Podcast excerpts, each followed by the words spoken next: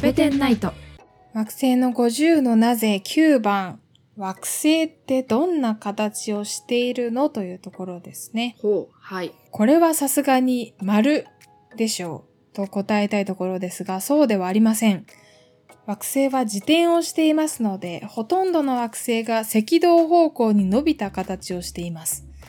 自転速度の速い木星や土星などは特に赤道方向に大きく膨らんでいます。例えば土星では極方向に測った半径の 54,400km に対して赤道方向の半径は 63,300km と1割程度も大きな値になります。惑星ではありませんが、半径が 100km より小さい小型の衛星や小惑星は重力が小さいので、球形ではなく凸凹の不規則な形をしています。ということでした。はい。これやっぱあの、丸いのと丸いのじゃないじゃがいもとと、とりあえず分けて、で、その丸いのでも、まん丸の9ではないんだよということですね。そうですね。厳密に見れば9ではないよということですね。はい。あのーまあでもそりゃそうよ。やったら、後転、あ、自転遅いの、金星だったっけうん。うん。あ、あれ、金星やはったら遅かった丸いのかなより丸いのかなあの水星もね自転速度遅かったはずだから、うんちょっと調べてみますかお、えっ、とね極半径と赤道半径ってなんかちょっと載ってるかなお、一覧みたいになってるいやわからない載っているかどうかちょっと見てみましょうか。えっ、と極半径極半径はいこちらにはございませんございませんか。次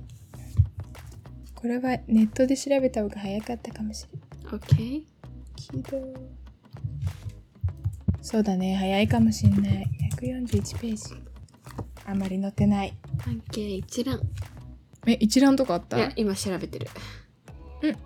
あったぞどこだえっとね、うんこれは何のページだ暦ウィキ暦ウィ暦キウィキ国立天文台のあ、暦ウィキというやつですありますね。あ、ありますね。えっと太陽、水星、はい金星は、極半径と赤道半径一緒になってますね。やっぱまん丸なんでしょうか。多分ほぼそうですねほぼ一緒なんだろうねそうういうんことか。まあ地球も、うん。 10キロメ20キロメートルぐらいしか変わんないね20キロって結構か20キロメートル変わるうーんで半径で言えばねうんうん赤道半径と極半径だと,、うん。うん、と20キロメートルぐらい赤道半径の方が長いと、はいまあ。火星火星も20キロぐらい長いね。赤道半径の方が長いしまあでも確かに木星土星は桁外れ1割確かに大きいというのは、うーん。そうですね確かに大きい地ね球6300何十キロの中の20キロだもんね。に比べて、うん確かに木星は7 5000キロぐらい違うねそうだ極ねは、えー赤道半径の方が5000キロぐらい長いから1割確かに1割弱うん違いますというねことになりますね回ってんだね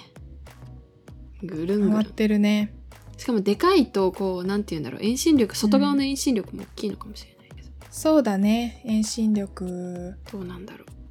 MR オメガの2乗うほちょっと待ってね遠心力う、うん、もう今何誠が何を言ったのかが全然わからない質量と半径と、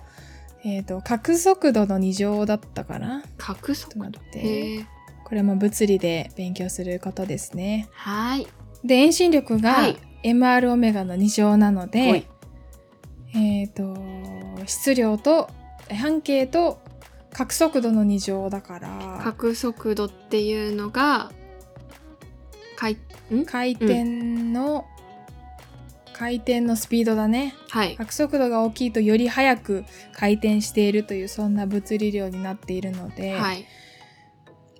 うんまあでも木星と土星に関して言えばやっぱ半径が大きいからかな。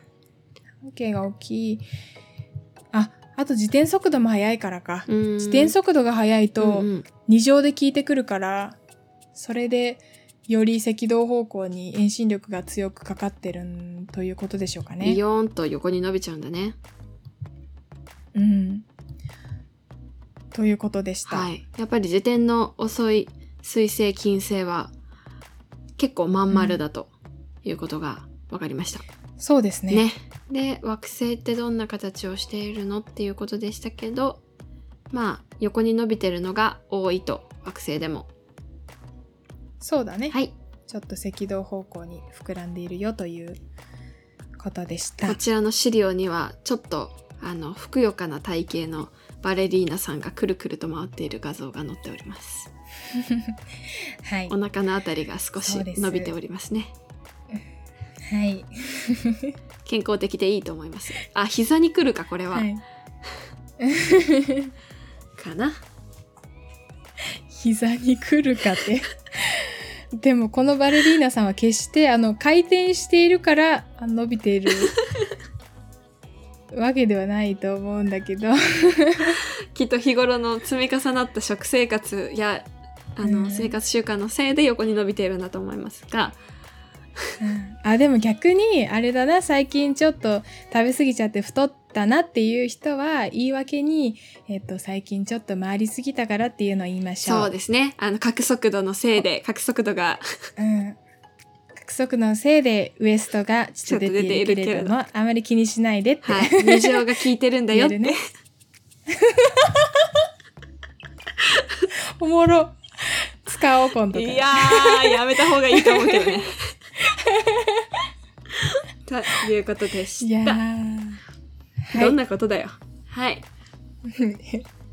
じゃあ、ウエストより、うんあの腕とか足の方が太りやすい私は言い訳に使いませんで した腕回しすぎちゃってちょっと二の腕が遠心力 でいや引き締まるだろそれ逆に本当だよ はいこういう話が盛り上がっちゃうんだよねうん盛り上がっちゃうね関係ない話がはい続いてはい10番ですね「水星って熱いの?」というお話です、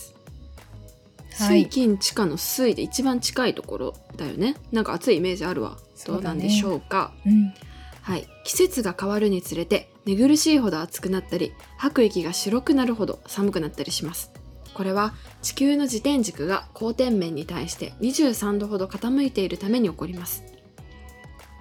太陽光が当たる角度が少し変わるだけで暑くなったり寒くなったりするなんて自然の仕組みは偉大だと思いませんか水星は太陽から最も近くにある惑星です太陽からの距離は地球と太陽の間の距離の3分の1ほどしかありません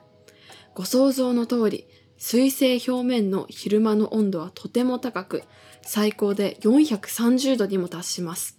でも夜になると一転してマイナス160度と超低温の世界になってしまうのです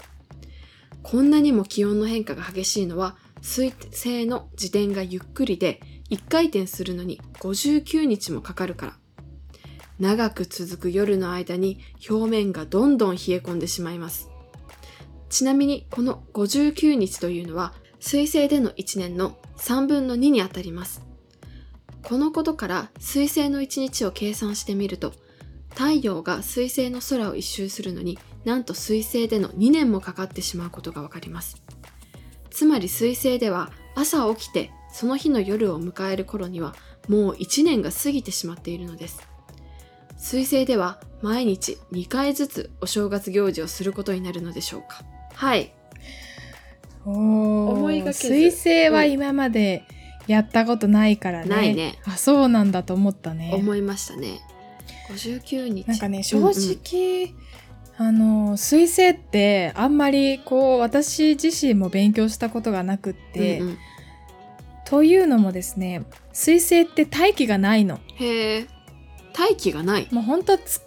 そう月みたいな星で、うんその一番大きい衛星って土星のガニ、あ、違う違うわ。木星のガリレオ衛星の一つのガニメデっていう衛星が一番大きいんだけど、うんうんそれよりも小さい星、惑星が水星なんだけど、うーんで、もうそれぐらいなんか、うんちっちゃい星な上に、大気も全然持ってない星で、うーん表面の状態とかも本当に月に似ている星なんですけどちょっと惑星の大気を主に勉強している私にとってはあんまりね彗星って話題に出ない星であーまあ大気がないんだもんね全然そう全然知らなかったんだよね。 59日で3分の2まあ大体じゃあうん3何90日ぐらいで1年なのかな彗星は、うん、そうだねへえ、そう多分この太陽太陽が、えー、と彗星の空を一周するのにっていうのは太陽日のことだと思うのでうんうん太陽実太陽うんその私たちが普通に感じる一日のことだね、うんはいはいはいうんじ時点の一周じゃなくうんて、うんうんうんうだんからね本当にね1年にに1年1年一日に1年経ってうもん1日が経たないっていう、そこが逆転するのって本当になんか面白いねなんか年とうん不思議日だの概念が変わっちゃうね、うん金星もね、うんなんかそんな話出たけうど、んうん水星はもっと極端だったねそうだったね砂漠かなんかみたいな昼はすごい暑いけど430度だけど夜はマイナス160度いや死ぬわでもさなんかそんなに近くにあるんだからさ、夜でも暑いんじゃねえかと思っちゃうけど暑くないんだね寒いんだね、熱をうん、保持するものがないんだろうね、あー空気がないっていうのはそういうことなのかうんほらさ海ってう、んあのてか海っていうか水、うんうんあ水って、あの温まりにくく冷めにくいみたいなって聞くじあゃん、うん比熱が大きいのかな、うん石に比べて、うんうん、そうそうそう。で海海も、その熱浴熱浴ってよく言われるんだけど、うん熱にあの熱浴の浴はなんだなんだ熱浴浴槽の浴かな熱浴ってえ言われる、うんうんそう熱熱をたくさん蓄えておく容器みたいなへえものってよく言われうんるうんくらいなんだけど、だから多分地球が夜もそんなに寒くないのは海があるおかげなんじゃないうーん火星もね結構昼夜間うんうん昼夜間の温度差が激しいって話出たけども、うん水星もっとでし生た、きにくいね、うんいやー生きるって大変だね生きづらいわ水星で本当よ生きなくて大いいけ変どだいやー、水星。水星って暑いのか。じゃあ次金星うんはい行くか、行きましょうか。うんじゃあ11番金星はなぜ厚い雲で覆われているの番組の感想や私たち2人へのメッセージはコペテンナイトアットマーク Gmail.com copennight アットマーク Gmail.com またはツイッターでハッシュタグコペテンナイトをつけてつぶやいてくださいお待ちしています春名誠の一人喋りのポッドキャストご飯のお供もチェックしてみてください次回もお楽しみに